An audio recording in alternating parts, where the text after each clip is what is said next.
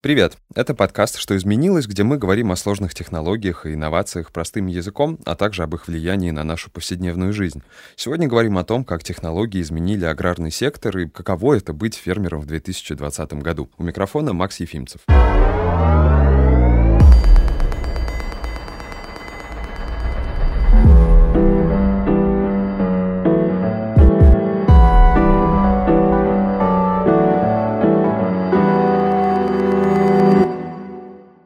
На протяжении практически всей своей истории сельское хозяйство оставалось весьма консервативной отраслью экономики, хоть и переживало несколько революций. За последние пару десятков лет многое поменялось. Растущее население планеты поставило перед сельским хозяйством и пищевой промышленностью сложную задачу. Нужно многократно увеличить производство продуктов, поэтому технологии хоть и медленно, но начали проникать в эту область. Инновации в сфере умного фермерства действуют в десятках стран. Бизнес Insider в 2017 году оценивал сегмент интернета вещей в сельском хозяйстве в 43 миллиона долларов. Что же изменилось за это время? GPS-датчики, дроны, съемка со спутника и суперкомпьютеры стали частью умного фермерства по всему миру. Все это стало возможным благодаря тому, что обычный ручной труд не привлекал молодых людей, а цифровизация, по мнению Нью-Йорк Таймс, помогает заинтересовать их и облегчить труд. Однако автоматизация процессов обходится совсем недешево, и зачастую лишь крупные производства могут себе позволить такое. Сейчас на полях и фермах можно увидеть много много интересной техники. Тракторы с автопилотом, дроны, с помощью которых можно не только производить засев, но и контролировать состояние поля. Большой американский супермаркет Walmart внедрил технологию, основанную на блокчейне. Она показывает путь салатного листа от фермы до полки магазина. Разбираться в современных технологиях АПК будем вместе с Валерией Коган, основательницей агротех-стартапа Fermata и номинанткой российского рейтинга Forbes 30 до 30, и Еруном Крейзером, генеральным директором Lely Рус. Ведущий сотрудник Агрофизического института Алексей Петрушин сказал, что подобные умные устройства генерируют огромный объем данных, и главная задача — это их обработка и выработка решений. Значит ли это, что для внешней инфраструктуры тоже должны применяться современные технологии, например, такие как 5G? Э, да, но э, пока, эм, если мы посмотрим э, оборудование и дата, которые в данный момент действуют, в принципе, с нашей стороны требования всегда есть, чтобы у фермера был хороший интернет. Пока у нас нет требований, например, на 5G, но точно все ведет тому, что это и будет. Конечно, в России это, это конечно, вызов, потому что страна огромная, не везде э, живут люди, э, поэтому иногда придется у фермера, например, э, установить э, тарелку. Да, я абсолютно согласна. Интернет — это очень важно, и, в принципе, развитие технологий, их внедрение, как правило, у нас одновременно развивается хард и софт. И когда мы доходим до предела того, что может хард, мы начинаем придумывать какие-то новые эм, программные решения, которые позволяют максимально оптимизировать имеющиеся имеющиеся ресурсы и максимум выжить из того харда, к которому мы имеем доступ. Когда у нас появляются новые железные технологические решения, в том числе и более быстрый интернет, мы начинаем разрабатывать новые алгоритмы, которые открывают для нас совершенно новые возможности. Поэтому, безусловно, наличие быстрого интернета а, это очень важно, и в том числе для сельского хозяйства, потому что тогда мы можем а, применять а, гораздо более широко облачные решения и гораздо более интересным образом обрабатывать данные, которые нас есть, потому что большее количество данных а, мы можем использовать для какого-то интеллектуального анализа. А, с другой стороны, например, для нашей технологии, для того, что делают ферматы, мы не всегда используем интернет и связь с внешним миром, потому что зачастую фермеров очень пугает, что какие-то данные, которые мы у них собираем, будут ходить за пределы того, что происходит на ферме, и поэтому часто мы облачные решения заменяем как бы in-house оборудованием для обработки данных. Но в любом случае а, внедрение различных хардовых технологий, включая интернет, открывает новые возможности для интеллектуального анализа данных. Но мне кажется, все равно нужно проводить какие-то просветительские беседы, может быть, чтобы как раз рассказывать всем этим фермерам, что новые технологии, вот это все, оно не призвано запугать, там что-то отнять или передать информацию третьим лицам, а наоборот. А, да, но это очень сложно, потому что их тоже можно понять. Люди понимают, что информация, например, об их урожае, это что-то очень чувствительное, и если это попадет к их конкурентам, то они видят в этом большие риски. Мы стараемся, конечно, им объяснять, но здесь все время нужно искать какой-то баланс между доверием фермера к тебе и твоей возможностью принести ему что-то новое а, и изменить свой стандартный уклад. А если мы говорим о городских фермах, а, на рынке уже есть предложения по созданию маленьких агроферм. Они жизнеспособны? Насколько это живая идея? Я думаю, что если это касается растений, это точно возможно, но мы работаем по э, молочному э, сельскому хозяйству, значит, коровы, да, и коровы, э, конечно, что-то еще производят, кроме, кроме молока, да, значит, запах и все, а не каждый э, это любит. Э, в России или по всему миру действуют э, специальные э, санитарные зоны, да, значит, э, население должно жить э, x метров или километров от молочной фермы. А, по поводу растений, да, это, безусловно, является является трендом, а, и есть как много маленьких стартапов, которые занимаются разработкой таких а, технологий с выращиванием чего-то дома в разных там степени технологичности. А, мне кажется, вот такие именно маленькие, как фермочки, где можно вырастить себе там зелень в салат, они продаются уже вообще фактически во всех магазинах и в Москве, и везде.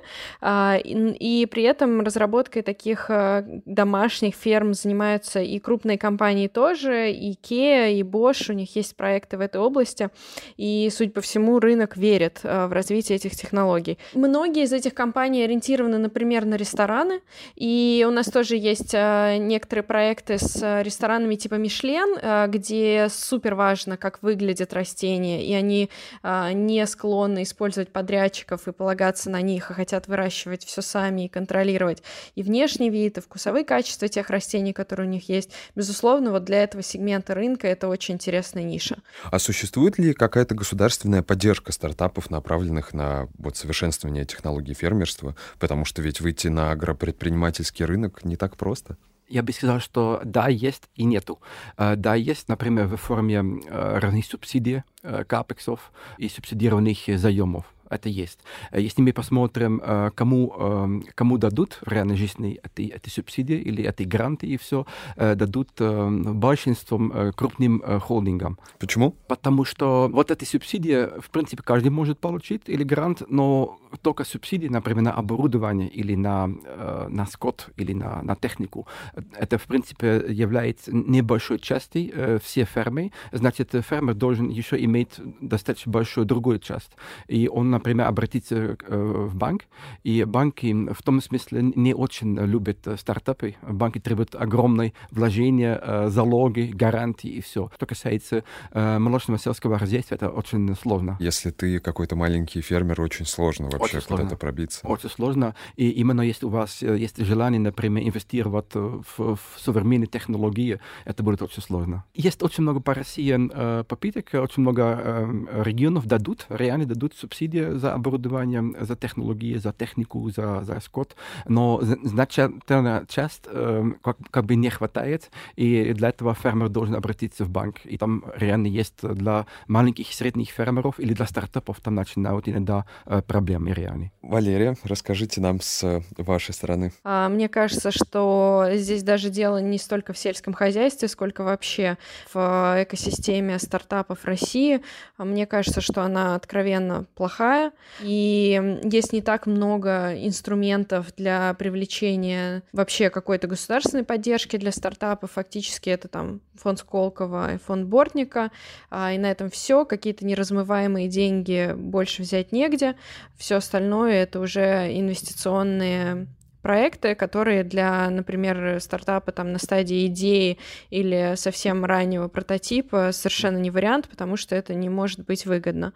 А, но даже если вам удалось там на Friends and Family деньги сделать а, уже работающий прототип, и вы хотите как-то выходить на рынок, мне кажется, что критически важно, чтобы для стартапа существовали какие-то форматы налоговой поддержки, и, на мой взгляд, в России это фактически отсутствует. И в каждой европейской, и не только европейской стране, если вы будете смотреть, какие есть возможности для стартапа, всегда это какие-то очень а, интересные с разных сторон программы налоговой поддержки, а, когда можно снизить а, налоги а, на сотрудников, снизить корпоративный налог, иметь возможность максимально выгодно функционировать на этапе, когда вы только что-то создаете и создаете какую-то интеллектуальную собственность, которая в дальнейшем будет приносить деньги, а, реализовывать реализовываясь в коммерческом продукте в экономике той страны, которую вы выбрали.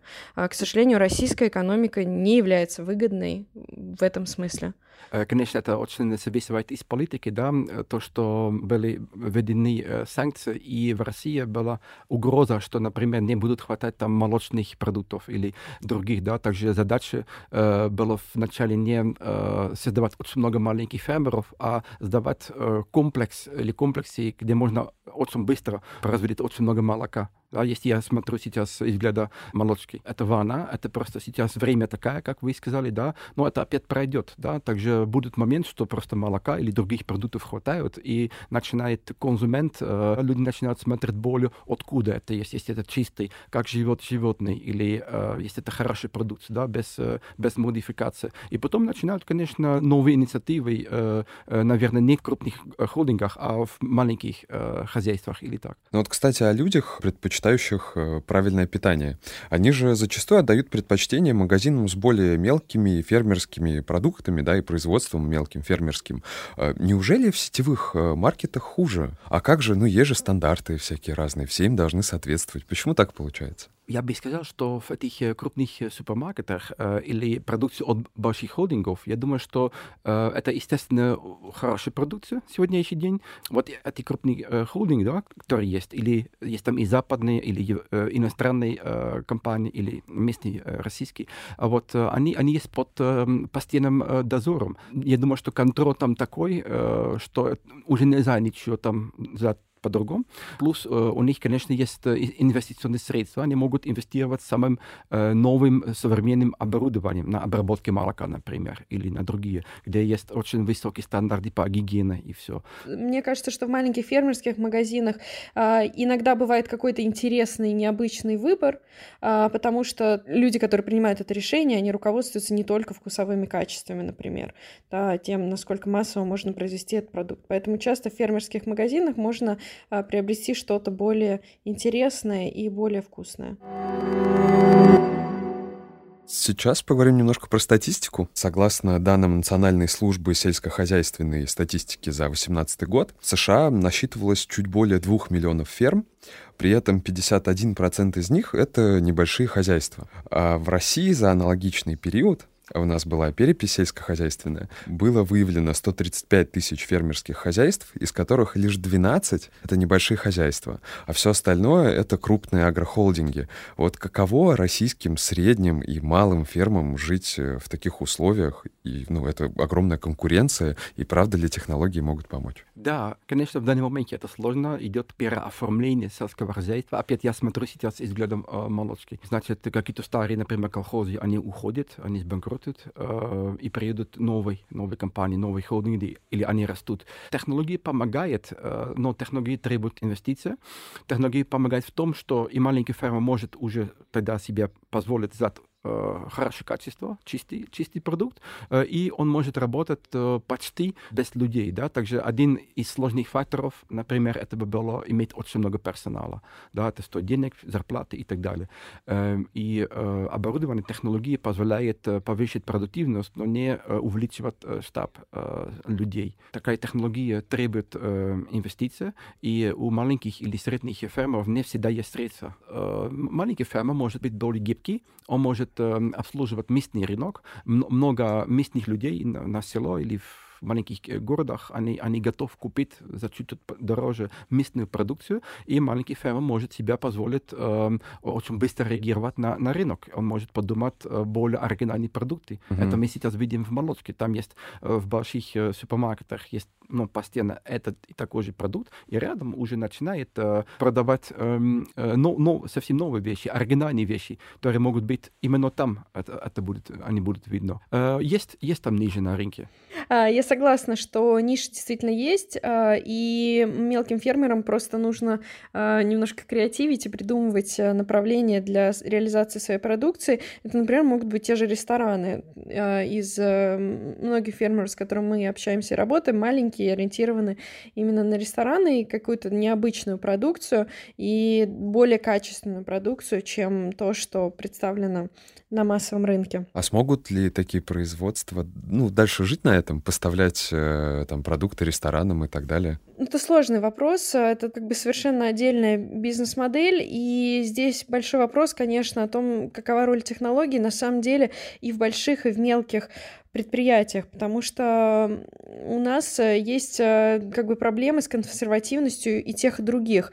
И проблемы с внедрением технологий, они немножко разные в больших и в маленьких фермах, но они есть и там. Например, у больших производителей нет запроса часто на цифровизацию, какое-то э, активное внедрение роботизации, например, и э, чего-то, что может сильно улучшить качество их производительности, потому что в России достаточно низкая стоимость э, оплаты труда людей, работающих на ферме. И производитель поэтому не замотивирован в том, чтобы оптимизировать э, свои процессы, потому что любые проблемы можно решить э, там еще сотни людей, э, которые ручным трудом будет исправлять какие-то именно ошибки в процессах. И поэтому очень сложно внедрять технологии и объяснять, что можно совсем под другим углом смотреть на бизнес. И то же самое для маленьких фермеров. А, технологии достаточно дорогие и требуют инвестиционных бюджетов, а, которых а, у маленьких фермеров нет. Хотя для них это как раз очень релевантно. Ты не можешь нанять себе толпу помощников, и технологические решения могли бы как раз решить эту проблему. Но, к сожалению, бюджеты у них не позволяют это делать.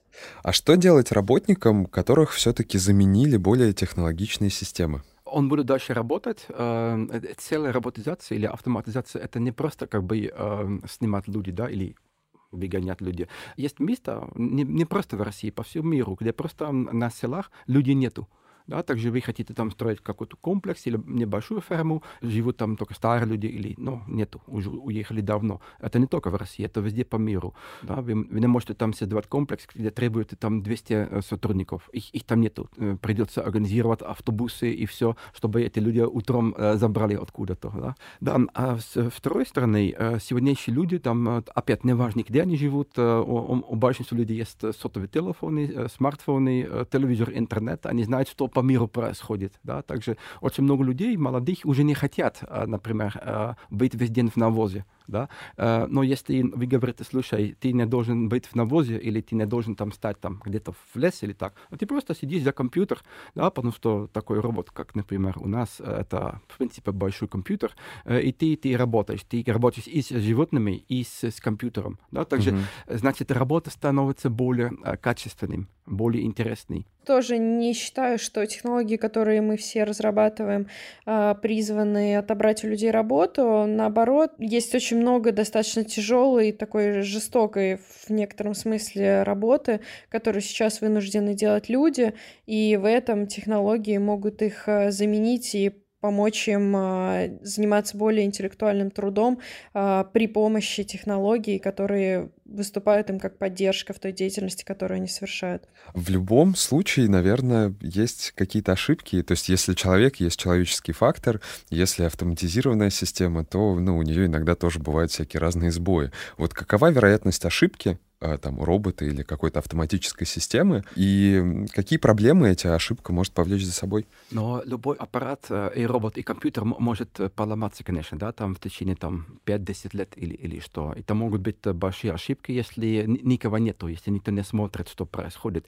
Например, в нашем случае робот доит корову или робот кормит корову, но без фермера или без фермерского персонала робот работать не может. Все равно надо человек, который понимает, что такая корова, как э, себя она чувствует, да, и робот может это очень много всего видеть, понимать, но все равно это требует э, опытного человека, который э, может интерпретировать эти, эти данные и все, да, также наш цель это не иметь ферму без, без людей, да, мы понимаем, что все равно есть э, настоящие фермеры, э, которые очень много знают, э, у которых есть образование, опыт и так далее. Да, также и, и фермер, и опытный фермер может ошибаться и может принять неправильные решения, и потом это стоит очень много, много денег, если он посеет не вовремя или он не убирает не вовремя. А там есть автоматы, которые могут предупреждать, что сейчас надо, например, инсеминировать э, животного или, или другие действия. Угу. То есть получается все равно такой больше симбиоз э, всех технологий человека. Да. То есть все там автономно работать не может, потому что в любом случае нужен контроль человека, да. живой взгляд. Да, это правда. Эти роботы становятся более интеллигентными, но все равно э, input, вот вводные данные туда, это все равно идет от, от людей. Э, туда идет э, опыт много тысяч фермеров э, из всего мира, где мы понимаем, как они работают, как они реагируют, и мы учим этому роботу, э, как, как на это реагировать. Угу. Также это, это да, это, это реально симбиоз. Мне кажется, что а, речь не про замену человека, а про разделение обязанностей, потому что человек все равно он всегда останется в зоне там, где есть креатив, а, и там, где нужно творчество, где нужно придумать какое-то нестандартное решение, это никогда не сделает машина. Машина может обучиться у человека делать какие-то стандартные вещи и начать делать их лучше в том смысле, что там в наших системах тоже, как коллега говорит, мы загружаем в них знания агрономов, но условно мы работаем не как один агроном, а как консилиум агрономов, которые одновременно принимают решения по тем или иным вопросам. И дальше нам нужен живой агроном для того, чтобы в случае, когда мы приняли решение в простых ситуациях, придумать что-то нестандартное в сложное. И здесь всегда будет место для людей. И это более интересная работа и более высокооплачиваемая работа на самом деле, то место, где остается человек. А обучают ли вот этим новым технологиям в вузах, которые готовят специалистов в агропромышленную область? Я боюсь, что пока уровень обучения э, чуть-чуть отступает от реальности. Значит, эти технологии уже давно есть на фермах, и по России это все есть. Э, и на вузах пока такого нету да, отступает, может быть, 5, 10, 15 лет. Это значит, что э, очень сложно реально учиться быть настоящим фермером. Да, это э, в странах, где много фермеров есть, э, там дети обучаются у, у отцов, да, и это поколением это переносится. Потому что просто так учиться быть фермером, э, например, из книг, это очень сложно. А, но ваш вопрос по поводу этой технологии, я пока это сильно не видел э, здесь. Валерия, Расскажите, знаете ли вы, как учат сейчас современному фермерству? Насколько я знаю, по нашему опыту взаимодействия с некоторыми российскими образовательными учреждениями в этой области, а, там есть отдельные технологические лаборатории, но ощущение, что в целом система достаточно консервативная. А, в Европе есть отдельные магистрские программы про бизнес в агроиндустрии, которые, я думаю, помогают людям стать более современными технологичными фермерами. Ну и, конечно, есть отдельные э, очень крутые места, типа Вагенингена в Голландии, где хай-тек и самое последнее да, слово вообще во всем сельском хозяйстве. И думаю, что оттуда выходят очень крутые специалисты, которые делают скорее больше технологий, наверное, чем фермерство непосредственно. А, но я думаю, что потенциал вот для каких-то образовательных программ в этой сфере, конечно, есть. А как вы считаете, есть ли какие-то сферы фермерства, в которых технологий ну, практически нет новых? Как я смотрю э, растения, да, там э, растениеводство и э, молочный, там везде видно уже э, очень высокий э, уровень э, технологий и в России. Валерия, может быть, вы знаете сферы, в которых еще? Мне кажется, на самом деле, что пространства на рынке еще очень много.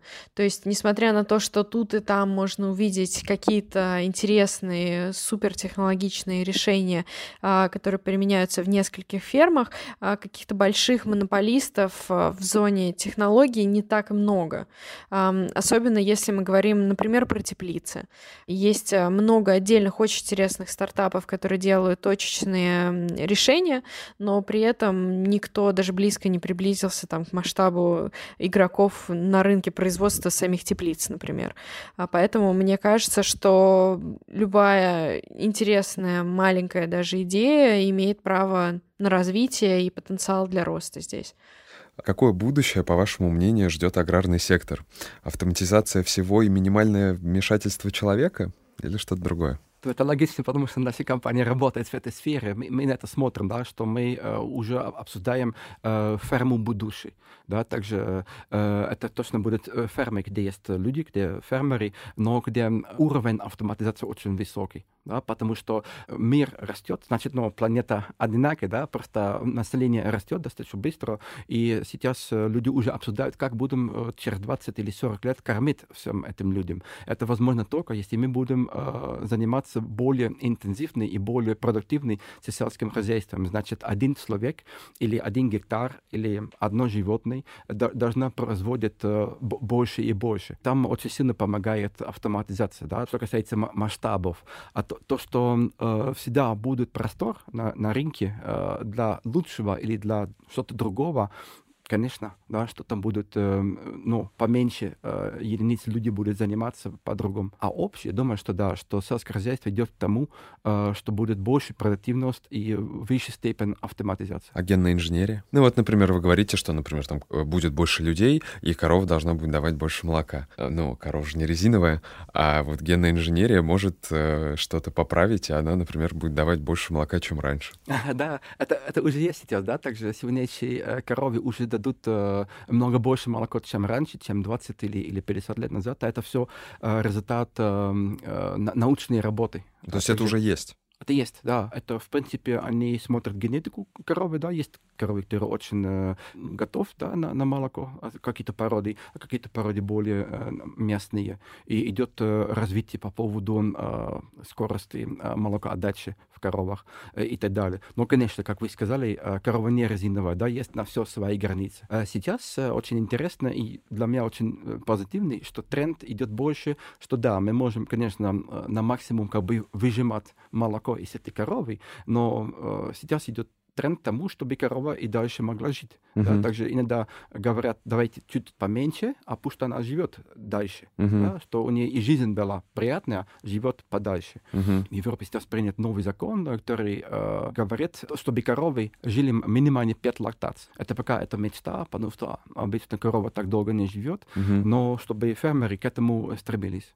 Ну, это хорошо, когда есть стандарты, к которым нужно стремиться. Да, очень, это очень Во хорошо. благо всем. Да. Если надо смотреть, э, надо смотреть э, и жизнь э, животных. Валерия, как вы считаете, какое будущее ждет агросектор? Мне кажется, что человек — это гораздо больше, чем просто ручной труд, и это будет очень здорово, когда технологии помогут а, заменить человека в этих зонах а, и освободить время, пространство и немножко изменить экономику, а, когда человеку не обязательно будет выполнять именно ручную работу, а, не требующую творчества и интеллектуального какого-то вложения, и разработка технологий — это то, в чем действительно люди гораздо сильнее, чем машины, и в чем они могут реализовываться еще очень много лет. И разработка, в том числе технологий для сельского хозяйства, я вот, например, большой фанат э, всех проектов, связанных э, с искусственным мясом, э, и когда не нужно вообще убивать коров, э, и там мясо растет в лабораториях, мне кажется, это супер круто, и только люди могут создавать такого рода технологии и менять мир а, для того, чтобы он был лучше, экологичнее. Вот это то место, где здорово направить именно человеческие интеллектуальные ресурсы, а не на то, чтобы заниматься тяжелым физическим трудом. И мне кажется, очень здорово, что мы как раз а, там, все разрабатываем технологии, которые помогают менять мир в этом направлении. Будем надеяться, что изменения не заставят себя долго ждать. Спасибо, что пришли к нам в гости. Действительно необычная тема, потому что про фермерство в 21 веке, ну, признаюсь честно, мало кто, наверное, думает, потому что сейчас все как раз думают про искусственный интеллект, какие-то там проекты, IT-компании и так далее, а фермерство, оно казалось, что потихоньку затухает, но на самом деле нет, и тоже развивается семимильными шагами. В следующем выпуске обсудим современный туризм до ковид, во время и даже после. Подписывайтесь на подкаст в Apple подкастах и Яндекс Музыке. Ставьте оценки и пишите комментарии. До встречи в следующем эпизоде.